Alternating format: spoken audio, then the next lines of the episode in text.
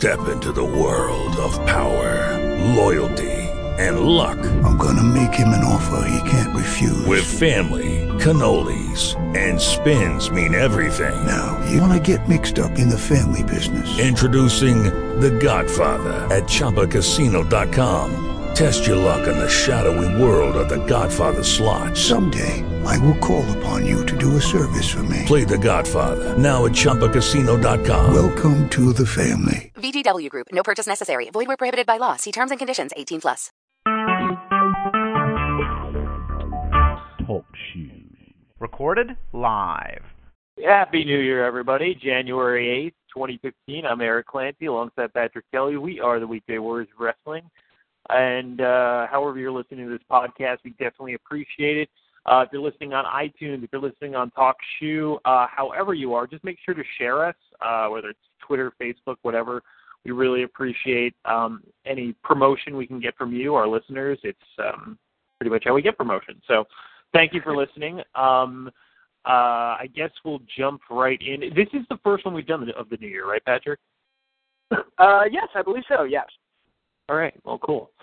Um, all right, so let's jump right in. Uh, we got a few things to chat about, different wrestling shows, different um, things to chat about. Um, I guess let's start at the beginning of the week. Let's start with Monday Night Raw, which I'm not. I kind of liked that the show had a theme and they had a through line and shit happened. But man, oh man, did this show cause people on the show and off the show to get pissed off over a variety of stupid reasons. And we can get into those in a few minutes. Well, I think Uh, one of the ones that you're going to bring up that has really just boggled my mind, uh, the Road Warriors Ascension Yeah. promo. That uh, really, this is why the Attitude Era can't come back because everybody is so easily offended now.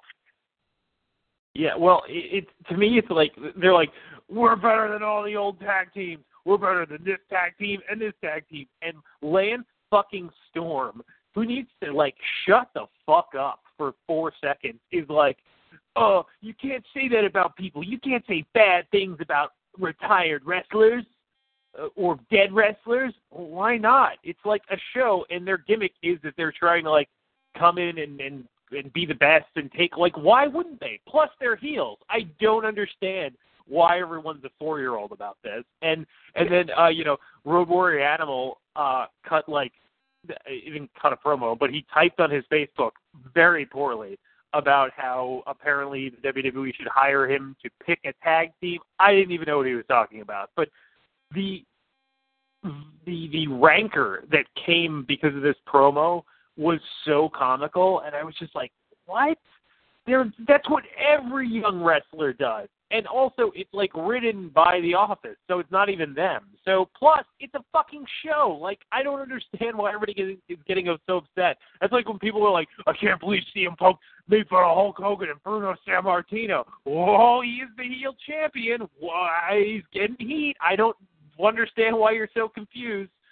Um, And I noticed that nobody came to Demolition's defense. Uh, you know, they got thrown under the bus in that promo too, and nobody said a word. But it's, you, you know, if they had said something to the effect of like the Eddie is in hell stuff, if they had gone that direction, I can understand it. Why it would get under people's skin because that Yeah, kind of I mean- taste. But and they that's kinda like- like that. I know. It's like I mean, I know. It's like to me, I was like, whoa, the Eddie and Hell thing. I was, I was like, that's a bit too soon. He just died tragically two months ago. Like, maybe we should not do that right now. Like, you know, and I'm not normally that guy. I'm not the guy who gets like, you know, offended or anything. But that was, you know, but this was like, first of all, they didn't even say like Hawk's dead and he's he's never coming back. You, they were just like, they sucked and we're better. And That's what they said. That's what every pro wrestler says about everyone. So I, I it's it was so confusing to me that this that the people were upset about this. And they're like, oh, they don't have any respect. I'm like, ah, you're all so stupid. This is why everybody hates pro wrestling. Um, and, It, it goes back else. to that old Four Horsemen promo that the NWO did, which I still say to this day is one of the funniest goddamn things I've ever seen in wrestling. And people to this day still say that that was offensive and it was disrespectful and you don't do stuff like that. I'm like, it's a fucking television show for God's sake. I know because people. that's like I like that. I know it's a television show, And like the Four Horsemen cut those types of promos. I mean, they didn't like dress up any, but they're like, hey, we're in the '80s. They're like, we're fucking cool, and we wear suits, and nobody else can touch us. And you guys have the women that go after you wear training bras. That's what the Four Horsemen did. And then they're old, and the NWO's like, oh. And then years later, CM Punk's like, "Hey, Kevin Nash, you're a thousand years old, and I you can't even walk across the ring without getting injured." That's like what you do. Like it happens, and it like I, it's so mind-boggling to me that they're like, you know, people don't get like, you know, the new guys are going to trash the old guys, and you know what? Rightfully so. The old guys are there. They've been there. They're not they're not there. They're not as hungry anymore, and they should. It's like you know, you and I always talk about this. Like I love DX when they first occurred because to me that was DX raging against something. When Shawn Michaels and Triple H have been on top for ten thousand years, and I see CM Punk and whoever come around, no, I'm with CM Punk. I'm with the guy who's going to rage against the machine now. Who's the hungry guy? Who is the rock and roller? Who is the guy that is going to come in and shake shit up? That's who I'm interested in. I'm not interested in like a, a status quo. Why do I want status quo? You know, Nobody wants status quo. That's boring. absolutely. Um, and the whole match, JBL was like, "Oh, this is disgusting," and he's like, "Oh, oh, what competition is that? They came from the Gulf of Mexico." Um, yeah, they're jobbers. Uh, they're trying to, you know, they essentially did that for a year. It got them over decent. Like, squash matches are good. Um, calm the fuck Is that how that dude. got over initially? Yeah, I mean that's how lots of people get over. I love you know how I feel about squash matches. They're super necessary. Like everybody's like, ah, squash matches. I'm like, okay, it's either that or then you have everybody wrestle every week and then somebody will always lose, but it's not a local jobber and they and their value gets hurt. So I mean, uh, I'd rather have the the jobbers get squashed and then you build with the big matches at some other point. Um, I very rarely ever quote Jim Cornette in a positive light, but in this case, he had a quote once that made total sense in the explanation of squash matches. You know, Frankenstein had to kick a few villagers' asses before the climax of the film. yeah, I do like that line. It- Yeah, I agree. Yeah, and and yeah, it's same principle. Well, yeah, I mean, it's you know, it's it's.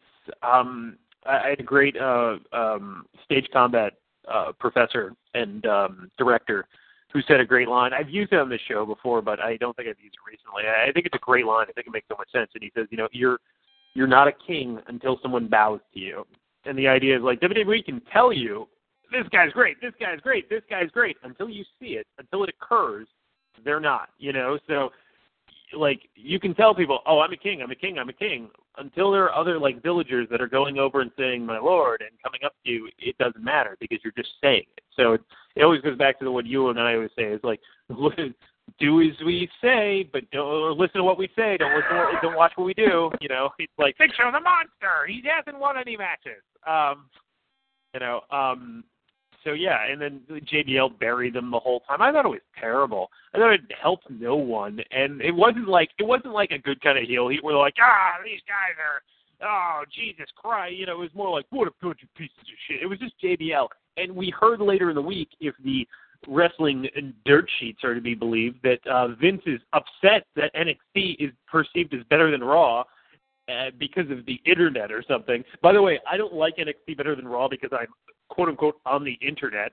I like it because I have eyes and a brain and I'm able to process information like a normal adult and I can, you know, I, I look at what I'm watching. That's why I like it better. P.S. Um, also, can we can we stop this like internet fan thing now? Because who doesn't have the internet anymore? Like, is there a person that like doesn't have it and is like, oh, I'm a mail order wrestling fan, or oh, I, I use I use the telephone. Uh, like what? I don't get it. Like we're all on the internet, so like it's kind of like everyone's an internet fan at this point. So we're we're broadcasting this to you on the internet. You can listen to this podcast on the internet. The WWE Network is fucking exclusively on the internet. So I yeah.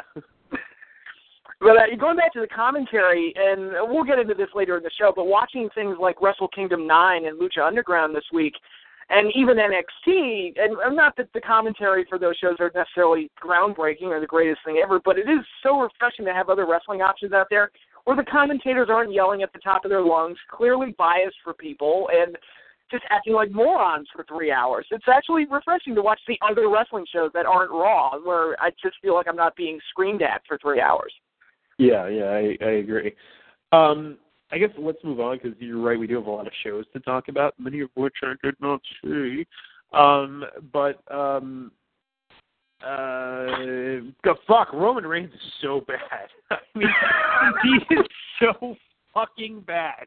It is it is ridiculous of how bad his matches are. You put him in with Big Show, and Big Show, I don't think has had a good match in like ten years. And holy shit, what a piece of crap that was. And the best thing was they are expecting these like monster pops. They're like, oh, Superman punched him and the steps fell on his head, and everybody's like, oh yay, and like that crowd wasn't even that vicious. Like I cannot wait until Philadelphia. I cannot wait to see what happens then because Reigns has been terrible. He has been he has been way worse than before the hernia injury. He has been like as he's as bad as he's ever been right now. Yeah, it's it's really bad. And you mentioned things like the Superman punch and the spear and all this quote unquote cool moves and everything.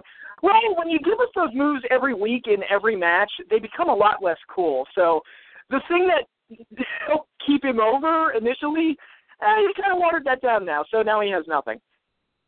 Yeah, and I mean, at least Dean Ambrose has like escaped to like, you know, he where he's not like in the main like, seg- like the main segments anymore, so he doesn't get like you know, quote unquote, shoved down our throats. But even Dean like can figure out creative ways to do different things. It feels like Roman Reigns at one point was like, "I'm gonna cock my fist like a gun," and I remember the first time we saw that, like, "That's awesome," and then he's like, I'm mm-hmm. going to Superman punch. I'm going to drop kick on the apron. And by the way, the, the apron drop kick when he does it right is always cool. But it's like he thought of these like three things and then he never thought of anything again. Like it's not like Seth or Dean who like legit innovate every time they go out there and like think of stuff to do and interesting things to do. Roman's just like, oh, this is all I'm gonna do, and that promo was fucking like that was a John Cena promo delivered way worse than John Cena has ever delivered a promo. Mm-hmm. Yeah, it's it's really sad. I'm a especially speeding at- bullet.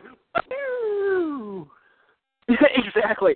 Um, but yeah, it's even worse when you compare him to the other Shield members because Dean Ambrose gets handed shit. Quite honestly, I mean, this feud with Bray is. Can we please? It's over now, right? It's officially over. I I hope thank you. so. Bray's beaten Yeah. ten thousand times. Yeah, and yet somehow he still manages to be at least somewhat interesting, or you know, I see effort in him trying to make this shit that he's handed work. And Seth Rollins, who's a guy right now, quite honestly, as we enter the road to WrestleMania, he's in a bit of a sweet spot because they can literally do almost anything with him and it'll work. He could have Yeah. a match with Orton. He could work with Sting. He could work with Daniel Bryan. He could work with. uh uh, he could do a triple threat with the Shield members. Uh, he, they could they could literally do almost anything with Seth, and it'll work. Um, and you know he's talented enough to pull any one of those situations off. Yeah, I I I I really hope they go the Orton or the Daniel Bryan route because I think those are the best for him. Because Sting, Mhm. like, I mean, Sting's got to win at WrestleMania, so I mean, they're not gonna. that's not good for Seth. So keep keep Sting with Triple H and keep Seth as far away from him as you can. Um, but uh yeah, no, I agree. I agree. Um, what else do we had? I like the Ziggler Bad News Barrett match. I thought that was pretty good. That was good, and I again I thought it was comparing. well booked too.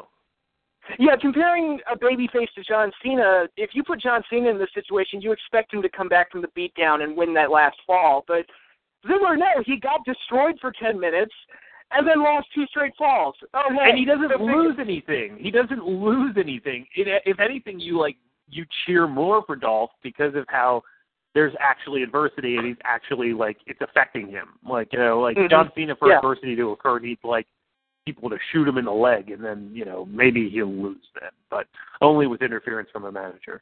Um, but yeah, no, I, I thought it was a good match. I, I like both of these guys. Um, I you know Barrett Barrett really won us over last year.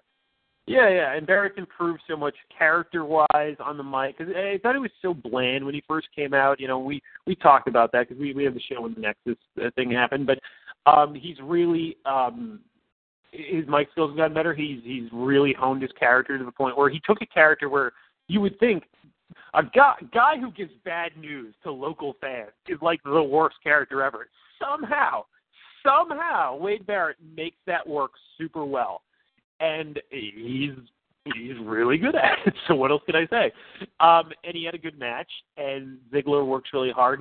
Um, I would say this, and Steve Austin said this on the TLC um, uh, podcast of his his um, his Steve Austin show, uh, and and I think he, you know, there's not a lot of things that are said on wrestling podcasts are like, oh yeah, that's that's interesting. It's mostly like people like acting like they know a ton and then never saying anything. Like Eric Bischoff's like, there's a million ways in the ring you can make somebody else look bad, like, and then he never names names those ways. I'm like, well, yeah, I get what you're saying, but like, they're not that subtle. But Steve Austin made a really good point, and I thought it was pretty good. And he's like, he's like, you know, I really like Ziggler, but what Ziggler needs to do is, you know, I get that he's selling after the match, and I, I, I get that, and that's realistic. But take a stronger stance, like a physically stronger stance. Have a base when you're celebrating. And actually, that was in my mind after the Survivor Series thing. Instead of like falling all over the place and like getting his arm raised and falling, I wish he would have just stand, stood there, and had a moment.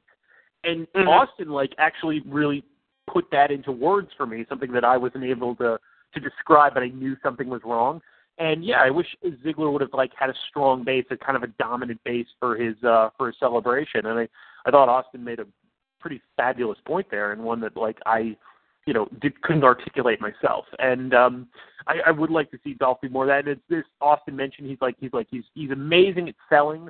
I just wish he'd you know you know, maybe uh, show a little bit more toughness every once in a while. Don't be so giving. And I do think that's a, that's an aspect of Ziggler. Like he's amazing at selling, and he'll make his opponent look like a million bucks. But you know, sometimes be a little tougher. And I, I think he's going in that direction. But I, but I do think that's that's a good point from Steve. Yeah, it is. And you know, Steve is a guy that knows all about that stuff. So uh yeah, it's great to hear somebody somebody else that does a wrestling podcast actually verbalize that type of stuff for us. Yeah, I agree. Um, uh, so I don't want to talk about all the matches in like you know succession because it's basically the third theme was the Authority was back and they were getting revenge on everyone on uh, Team Cena with the exception of Cena because he's a cash cow for them and Big Show because he's now on their side. So um, I, I like that and I like that idea and I thought the end um, the end of the night with. Uh, with the the um the, the tribute to Cena and everything and bringing everybody out and then firing them. I, I actually thought Raw rarely ever ends on great moments. Like I, I'm talking about just like beautiful like cinematic pictures that TV shows end on. And by the way, spoiler alert for Game of Thrones and and Breaking Bad if you haven't watched those. Like you know, Ned Stark head getting chopped off in the first season, and Arya's face Mm. just looking at him. It, just really powerful uh moments like that. Or you know, um Well, I'll try to spoil Uh, it. Sean Bean always dies. yeah, it's a good point. That's a good point. Um, or you know, at the um, or you know, uh, just uh, or Gus in Breaking Bad walking out of the Mhm. room, and that you know, you know that scene.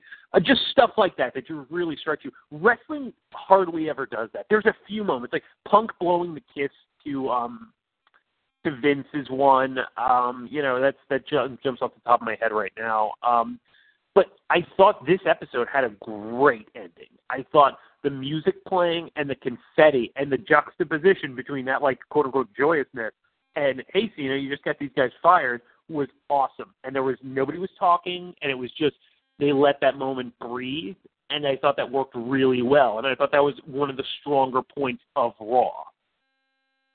Yeah, and I sat there the whole time because this is just what WWE always does. I kept sitting there thinking, "Oh, Sting's going to come out and spoil the party," and he didn't, and I like that. So, uh, once again, one of the key elements that made Sting work back in WCW is that you didn't know when he was going to show up, and so I like that they didn't pull the trigger on that right away here.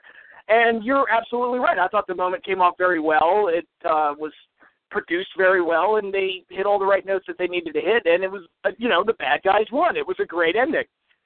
Yeah, no, you know, like and and and there was actual like character problems that we can go forward from, and it actually, hold on, everybody, made me want to see the next episode. You know, it's like everybody's fired. Like obviously, I know they're not fired. I like you know, but I want to know what's going to happen next.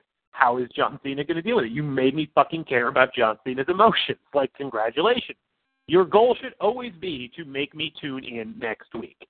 For fucking ever, I cannot. I mean, I remember 2005.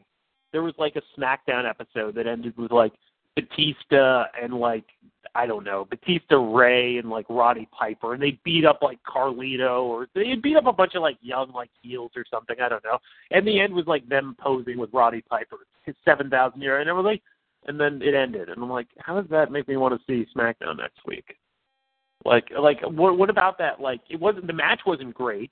So it's not like, oh well, they, you know, it was a really great match. I want to see more wrestling. It was just like, oh, cool, they're celebrating, mm, great. You know, it's like this. This makes me, oh, what happens next? And I know Patrick and I like are beating a dead horse when we say this, and we say it all the time. But we're always like, you know, there needs to be some sort of obstacle to come over, and generally that means bad guys win, bad guys in power. That's the simplistic way to put it. But there needs to be something there needs to be something in the way of someone because otherwise it's as Vince says, wrestling for wrestling's sake, which he likes to do a lot. Um, and and if if there's not that, then why am I watching? Why am I watching your show? I thought this was a great way to end it. I thought it was a good cliffhanger. I thought it made me want to see the next episode. And so often they don't do that. They, they think, and this is the worst term in wrestling history. I hate it. I hate it so much, and everybody uses it Send the fans home happy. Like, uh, we're not children. I mean, come on, we're we're we're beyond this, really. I mean, we the face has to win. Is this where we are, ladies and gentlemen? No, the face doesn't have to win. You know what sending me home happy is? Intriguing me in your show so that I want to see what happens next. Eh, like this isn't Tennessee in 1972 and Vince, for someone who hates the regional wrestling, you sure pick up its worst traits and tropes and the the idea is like, oh, oh my God, I'm gonna be so angry if fucking you know Dolph Ziggler and John Cena don't win at the end of the night. Well, I mean, uh, I think you should just hook me with a storyline. I think you should do that, and whatever. But but they so often they don't do that. Yeah, especially in this John Cena era. I remember when he was champion in '07. It was like every week. It was just theme music plays, Cena wins. Theme music plays, Cena wins, and that's all it was, week to week to week. To the point that I stopped watching because I just couldn't take it anymore. And then when Cena got hurt, I was like, oh well, maybe the show will get good again. And you know, I know everybody says John Cena's a draw, quote unquote, but for me personally, I got so sick of him that when I heard he was gone, that's what gave me the incentive to tune back in again.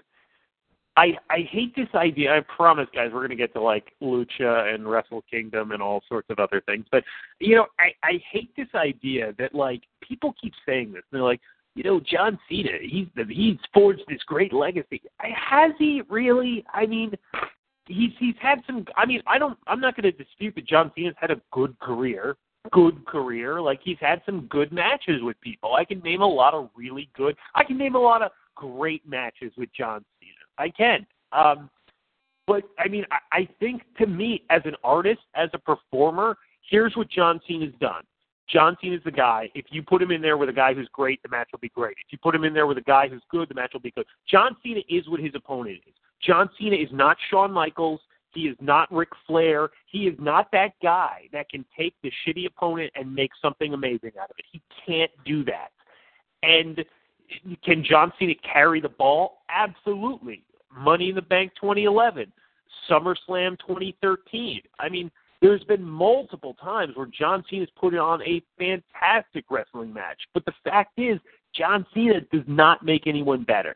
And that's it. I mean, if you want to talk kayfabe career, yes, kayfabe career, which I don't know why I'm talking to you like a fucking baby, but kayfabe career, he's had a great one. But I mean, as far as an artist, as far as a performer, the legacy I've had for John Cena is good performer who has been shoved down everyone's throats. Who, when they booed him, and in any other era they would have kicked shit can the guy and went to the next guy. They just kept him around, and that's what that's what worries me with Roman Reigns. And it doesn't look like they're going to do what they did with John Cena. But it's like people are booing him; they aren't giving great reactions. And I think to myself, I'm like, the fuck? When did that stop him with John Cena? Like John Cena was booed like five months into his first title reign, and then they just fucking did it anyway. They just kept doing it, and like I've never, it's that's never happened to anyone in the history of wrestling. If like you were a face and you just kept getting booed, they're like, oh, let's just fucking keep doing it because that's a good idea.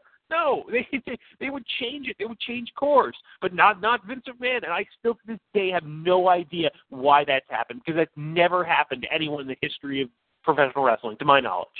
on that level. It's it's one of the strangest things, and it's one of the reasons I would love to get like a like a John Cena shoot interview or, or something, just to explain what was going on backstage when he was getting booed initially, and what what led to them just wanting to keep running with it and feeding everybody to him. Because that's another thing about John Cena. You kind of alluded to it, but um, the whole he doesn't make anybody better thing. It's like, well, how many heels came off looking better working with John Cena? Not many. That I mean, maybe Umaga. I mean, maybe Edge, maybe Edge. And even Edge, it was like he he kind of made himself. Yeah. I mean, yeah, yeah, I think that's valid, but I mean, yeah, it's it's just like it's so odd to me. And people, I when I bring this up, to the per, first person people talk, actually they bring up two people they bring up Hulk Hogan and they're like, "Oh, Hogan got booed." First of all, Hogan never got booed in the arena until I mean he did. There were scatterings of boos and stuff, but as far as a, a large scale boo thing, I mean obviously you're gonna have a crowd or two that's like out out of the you know norm, but he didn't really get booed until he went to WCW. And WCW mm-hmm. was like, "This is a problem," and then they turned him heel. The other name people bring up is Shawn Michaels. Shawn Michaels got booed at like Survivor Series '96 and like maybe a few times in the midst of '97. Like I, I don't remember it like, ever getting that bad though. Yeah, no, it was never as bad as John Cena. And what did they do? They turned Shawn Michaels heel.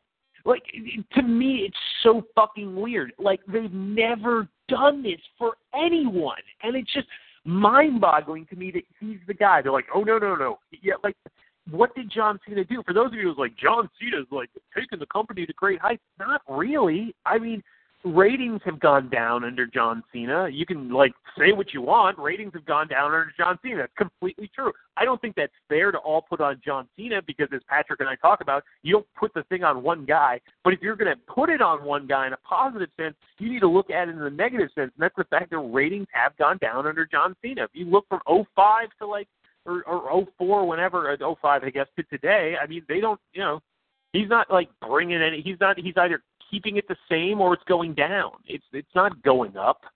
So, you know, and that's a, that's a long body of work. So I, I think we can kind of agree that John Cena is not this, he's, he's in the public consciousness because the WWE puts him there, but it's not like he's this, like, incredible mainstream star that did it on his own. He's there because WWE is a giant global phenomenon, and they keep putting John Cena in that spot. Yeah, and again, it would be. I, I would love to know what John Cena does that nobody else does that keeps him in that spot. And again, I'm not. It's not so much me putting down John Cena. I would just love to know what so many other guys like. What did Christian not do? Back in 05 when he was the most over thing in the company? What did he not do? What did Carlito not do right? What did uh what has Cesaro done wrong? What is uh all these other guys and it's just it's just crazy to me to think that, you know, these guys aren't working hard or whatever. It's like I I I can tell you what I'm seeing on the television. I see I'm seeing A class work from these guys and they're not getting rewarded. Yeah, well to me it's like there's been guys. I mean and and John yeah, Morrison. you can like Eh, I don't know if John Morris would be the guy to put over. You know, like he can't talk. He what? He can't talk really. I mean, to that level. No, well, neither could Shawn Michaels early on, and neither could Bret. So he wasn't given the opportunity to really develop into that. Fair, fair. But you know, the the idea, um, you know, the idea that there's nobody there, and and, and everybody goes to merchandise sales, and I mean, yeah, okay, you can make a case like against some of the guys Patrick named, but I mean, 2011 there's Punk. Punk outsold Cena, and that's without the machine by, behind him for at that point for Cena. I guess what was it like six, seven, eight years or something, something like that. Mm-hmm. Um, yeah.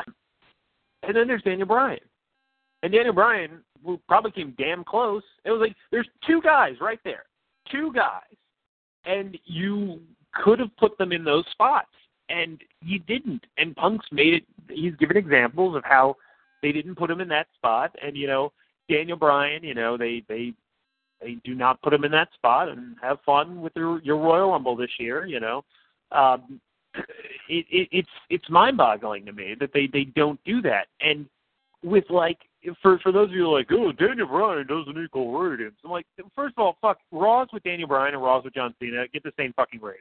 So like, I don't like give a shit. You know what the one difference is? I like it, and you can hear louder cheers when Daniel Bryan is there and happier it is in both. That's the only difference. So don't you want that? If everything's the same and there's then then that thing is good, don't you want that? Like it, it to me, it, it's silly, and I, I just it's so odd. His career is so odd. I would love somebody to talk about it beyond. He's a real hard worker. I love him. Like I would love to hear somebody say something. I think Punk, like Punk, scratched the surface in his interview, but he didn't really like. I wish he would have said why. You know, why? Yeah. It's like Because that. that's the other thing. So many people within the business who don't even work for the WWE anymore will protect John Cena, and that's the other Well, weird thing. I think 'cause he's a nice guy. I think he's a good guy. But I, I, which by the way, like as we talk about, that's not an issue. Like we, like I'm, sh- like uh, my girlfriend's met him. She said he's a great guy. Like there's no, you know, there's no probably debate about that. I'm kind of talking about the idea and what WWE like pushes him. Con- like if they did this with fucking, I don't know. um uh, Let me just randomly think of someone right off the top of my head. Marella.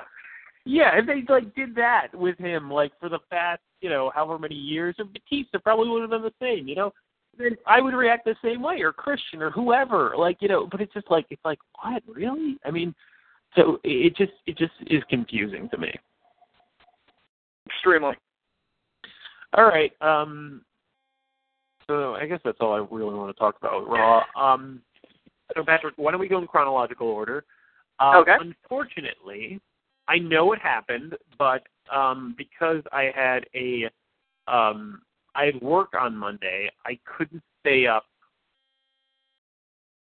Um, I couldn't stay up as late as I wanted to to see Wrestle Kingdom, so wasn't really an opportunity for me. Um, so I guess you're going to have to discuss this and kind of take us through your thoughts and and uh, on the show.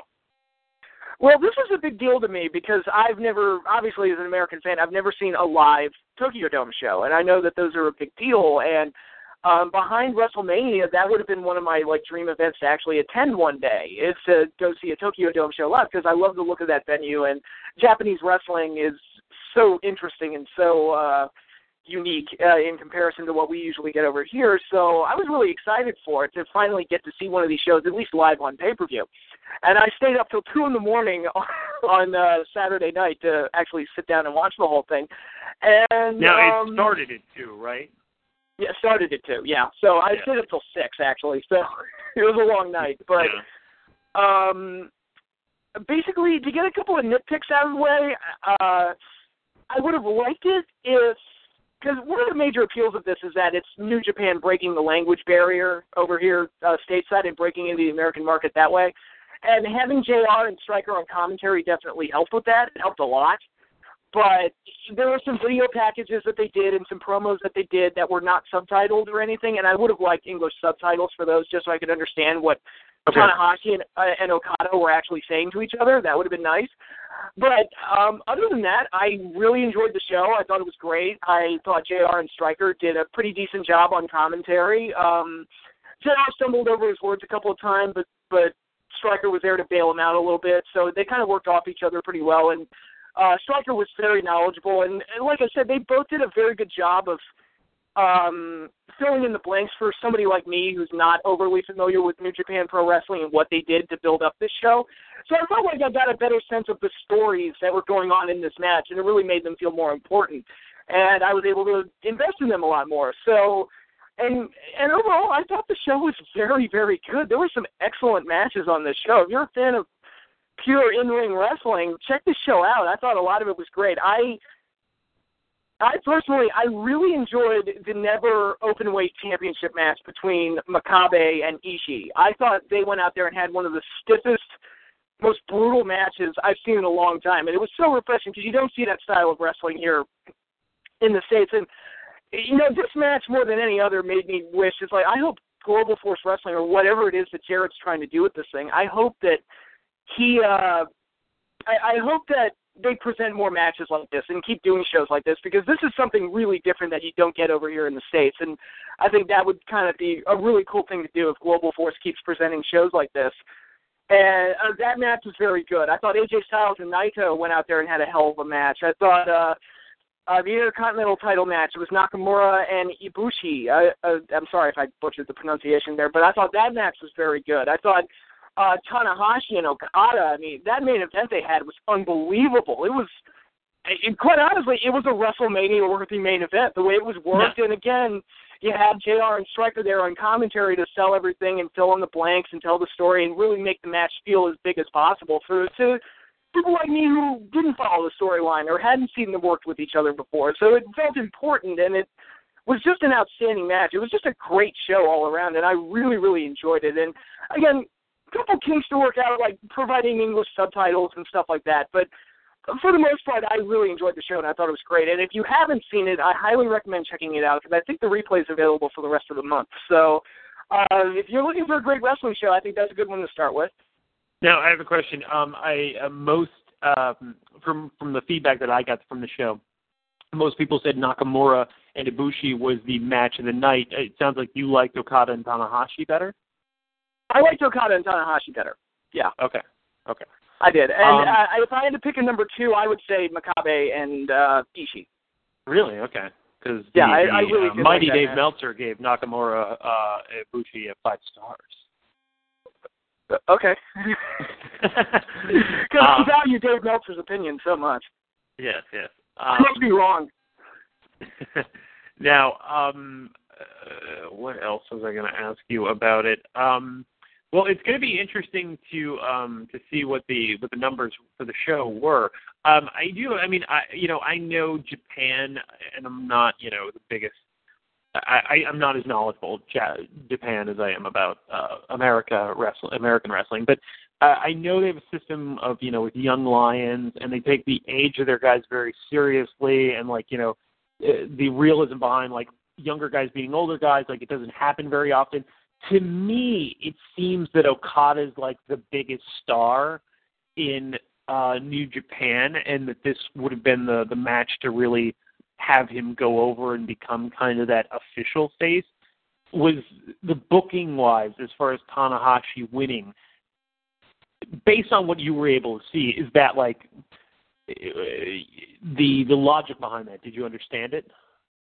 Um, see, this is another point where English subtitles would have been nice because there was a point uh, after the match was over where Tanahashi took the mic and started talking to Okada, who was crying after the match was over. Which again, that was a really good moment and really felt the impact of the loss. Uh, looking at the situation, I would have thought that Okada would have gone over given the circumstances. It was their big dome show. You would think that a big title change would have happened, especially with this show breaking into the American market. And I feel like Okada of the two, and Tanahashi's great. I'm not putting him down, but um, I feel like Okada with the Rainmaker gimmick and all of his, you know, his, his more showmanship, and not that Tanahashi doesn't have those qualities, but I think Okada just seems like the younger, hipper, fresher guy, and I, I was actually expecting a title change. Yes. Hmm. Yeah, I, I was like, I, I I feel you know woefully undereducated, so I can't. I don't really want to make any um opinions on something I, I don't know too much about. But I was I was interested in that because I definitely, from to me, looking at both of them, I, I think Okada definitely seems more marketable in terms of you know if you want to break into the American audience. So that I guess that was kind of um uh confusing to me, but. Yeah. Um, so, uh, well, that's good. I, I definitely will check it out before the week's over. I think. Um, eh, I was just, you know, I couldn't. I, I was hoping you were going to do like, you know, a Sunday night at like eight thing, like a replay or something, which they probably did, and I just didn't find it. But you know, I couldn't stay until how you know 2 a.m. to 6 a.m. So, um, yeah. uh, in other shows I didn't see, Patrick. How about Lucha Underground? 'Cause I missed Lucha Underground. Well, uh, they did their big first show of 2015. Uh, the last is- episode. Uh, Aztec Warfare, right? Yes, the Aztec Warfare match. They set it up on the last episode of 2014 and really made me excited. I was like, oh, they're going to crown their first champion, the first show of 2015. That's pretty awesome. I want to make sure I watch that. And I did. The Aztec Warfare match itself is basically the Royal Rumble, only instead of throwing people out of the ring, you pin or make them submit. And that's Yeah. how you eliminate them. So really, the whole episode was just the Aztec Warfare match, basically, and I think it was a lot of fun. It was very well done. Uh, they highlighted a lot of their guys very well. I I like so many of their characters on the show, and this comes from the great production and the great vignettes that they do. Like Mil, Muer- Mil Muertes might have the best backstory of any wrestling character. He's in the game. awesome. He's so good. Yeah, he Oh, goes, and that's you know who that is, don't you? Uh, it's uh, Judas Mesias, right? Yes, it is. Yes, it is. I, Yeah. I didn't recognize him right away, but it's God that, that character's so great. Uh, I like Drago. I like El Cuerno. I like uh, even I like the women too. I like Sexy Star and Ivelisse, especially Ivelisse. I think she's really good on the mic, and it's really interesting that they have them work with the men and treat them as equals. Yeah. men are willing Yeah, to so, sell too. for them, and they they treat it like it's a normal, expected thing that a woman would wrestle a man, and I think that's pretty interesting. A different way to market their women. Yeah, I, I agree. I, I think it's a little bit. It's it's very progressive, and it. it yeah, I agree. Um, Mhm. Yeah, no, I, I- I think I think Sexy Star's like whole intro and everything was was fantastic. Her name is so silly, but regardless, you know, like uh, the idea of like you know her coming from like abuse and like wanting to empower herself by wrestling. I think that's a great story. I think those these are all like you know what makes a great babyface. And um Mhm. yeah, I, I I think they've done some great stuff with her.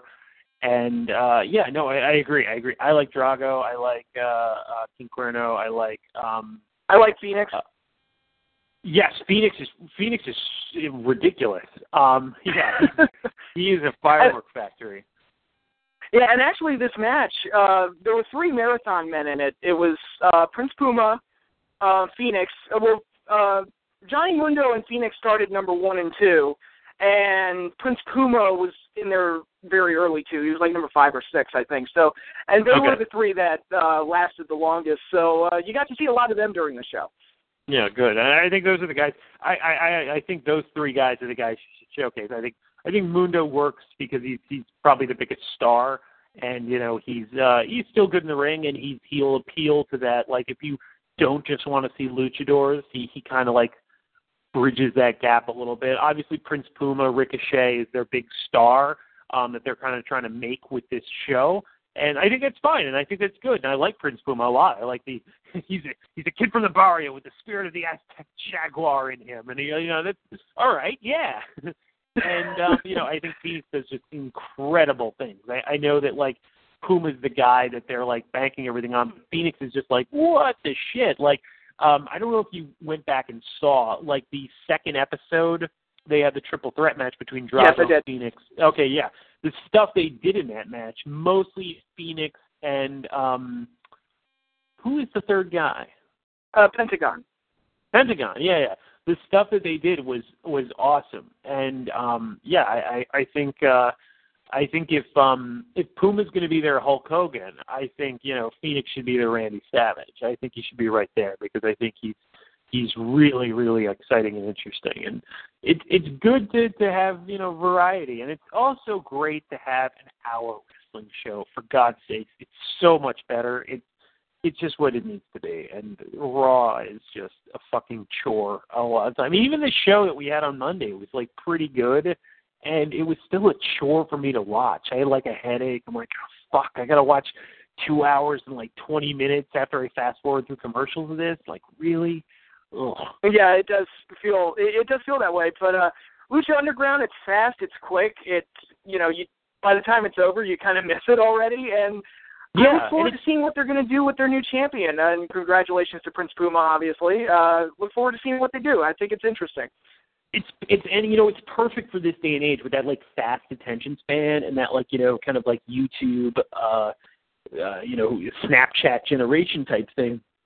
This stuff is so quick and it's so like bam bam bam bam bam. I'm not saying like you can't have slow matches and it can't work. I mean, yeah, obviously I love them, but I'm just saying like this is a good idea. And I think it works really well. Yeah, and again the show continues to be really good, so I'm I'm gonna tune in next week as well. Yeah. Um what else do we have? Um Oh, okay. TNA's so debut on Destination America. Oh, I didn't even see. I saw. I you know what? I turned on Destination America, and they had like a 19-hour block of Best of TNA from 2014. So I watched a little bit of that, but I did not see the opening episode. How was it? Um how do I put this? Uh, they seemed re-energized and revigorated, and some of the production changes they made freshened the show up a little bit. So it did feel like I was kind of watching a new show, at least on, on when I first flipped it on. Unfortunately, it, was same old, same old. The booking was nonsense. It's just all the same tropes, like too much outside interference. the closing match had like three or four heel turns. There was uh, title changes that didn't make any sense. It was just kind of a mess booking wise. Uh, the one cool thing they did is Awesome Kong came back, and that was the one thing they did that felt like a legitimate. It's like wow, that's that's pretty cool. But other than that, there was really just nothing going on. What did my boy EC3 do? Uh, he could have brought EC3, who, by the way, is one of the best heels in wrestling, and Yes, he's he's awesome. I love him. He's like I, I don't even watch TNA, but I will flip on for Ethan Carter the third. Yeah, he was fantastic, and he's a real diamond in the rough for them. And they, when I heard they re-signed him, I was like, good, good on them. They know, they know where the talent is because he's great. Yeah, I disagree.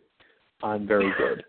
um, yeah, no. So, um, yeah. I mean, we'll we'll see what then what happens with that, but you know. Um, so uh, last week you and I talked about uh, plans for the Rumble now that Daniel Bryan's back. Well, if the wrestling news sites are to be believed, Roman Reigns is still scheduled to win the Royal Rumble.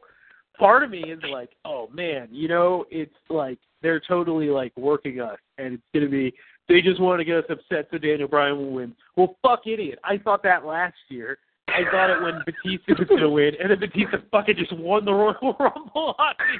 So who's the asshole? Who's the idiot? And I'm just like, holy shit. Like, are you listening to the pops here? Like, if Daniel Bryan's health is your concern, I get that. But if Daniel Bryan's health is your concern, he shouldn't be wrestling. Okay? Like, it's as simple as that. You either believe he can go out there and he'll be healthy, or you don't and like then there's a different conversation. But as far as right now, I'm assuming he's in the ring, he's okay to go. Uh, unless you have, you know, maybe an awful medical staff that, like, you know, people could die. Their from, like, will be fine. Yeah, Z-Packs and, and staph infections and hernias and all sorts of other great things. But, you know, I, that couldn't be the issue. But I'm assuming that Daniel Bryan's going to be okay. So, if that's the case, he's the most over guy. You you I don't. you kind of gotta go with him. You kind of do, and like I I don't I don't think the Roman Reigns thing is going to work out how you want it. And it's so weird to me that they just have their guys that they're like, "There's going to be John Cena, it's going to be Roman Reigns, it's going to be Batista." Like they have their guys that they're like, "This is how it's going to be," and they don't react to anything anymore. Like I, it, was like ten years ago when when Randy Orton was was slated to win, and then like, oh, Randy Orton's not getting over, we're switching to Batista. Which, by the way, I question the legitimacy of that, Patrick, because everybody's always like, Batista's, you know, uh, he's another guy that gets the top spot, but Batista. They were teasing Batista turning as early as like you know October of that year. So either they instantly were like Randy Orton's not working, or they're like uh, maybe Batista. There is a part of me that thinks that there is some truth to the Randy Orton thing, it, because um, it just seemed like that that was the way it was going to go, and then, then they saw, oh wait, he's not working as a face, flush him, and part of me wonders if that was just Triple H just fucking around and just doing whatever he wanted to do, but um, who knows? I mean, you never But do you remember? can Do you remember how early they were doing the Batista tease spots? Like there was that segment in like late October. Batista's just like sitting, looking at the world title in the in the backstage segment. I do remember that. Yeah, you're right. They did do that. Um, yeah, you're, you're absolutely right. They did do that. So maybe Batista was a plan B that they wanted to set up just in case things didn't work out with Orton. I I don't really know, but Yeah, Um, like WWE is never like subtle in their quote unquote teasing of matches. Like, do you remember in I want to say 2008, late 2008, um, or probably I guess Royal Rumble 2009, and Shawn Michaels is like he, he's he's under the control of JBL because he lost all his money or something. And then Undertaker comes over and like, sometimes it's hell getting into heaven. And then he walks away, and everyone's like, oh! And I'm like, okay, that's that's your tease for your Shawn Michaels Undertaker match, I guess. Like that's what you're doing. Um, or, or or the time the time. Remember the initial plan for um, uh, WrestleMania 2005 was Undertaker and Kane versus Snitsky and Heidenreich. I. That was the that was that. the initial plan. That was that was the that was what was going to first happen. Wow, I cannot. It, it sounds crazy now, but at the time, it did look like that that was actually going to be the match. I remember the casket match that Taker and Heidenreich had, where Kane and Snitsky got involved, and you know, oh, God in heaven. And of course, Kane had already beaten Snitsky like eight times, and Taker had already beaten Heidenreich like a million times. So even if Heidenreich and Snitsky were any good, if they had gone ahead with that match, it wouldn't have meant anything because it's like, what? They've already beat them. Who cares? Yeah, well, that would be that was that was Undertaker's holding pattern until like 2007.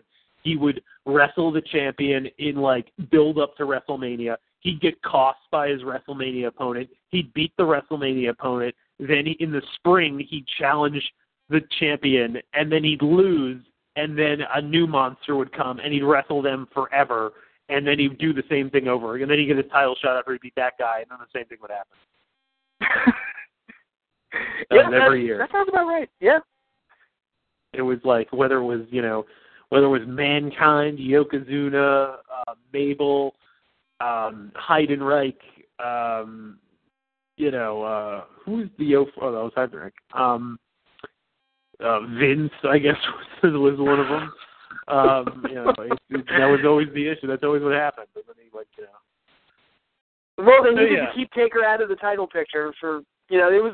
yeah, I guess they figured Taker never needed the belt all that much until And, but Oh, yeah, which nine? is fine. But then they gave it to him like when he was fucking ninety years old. Like every well, he needed like, one "Oh." last run before he retired.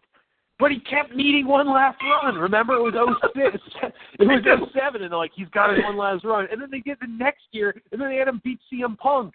I think the Punk one was the last one. Am I right on that?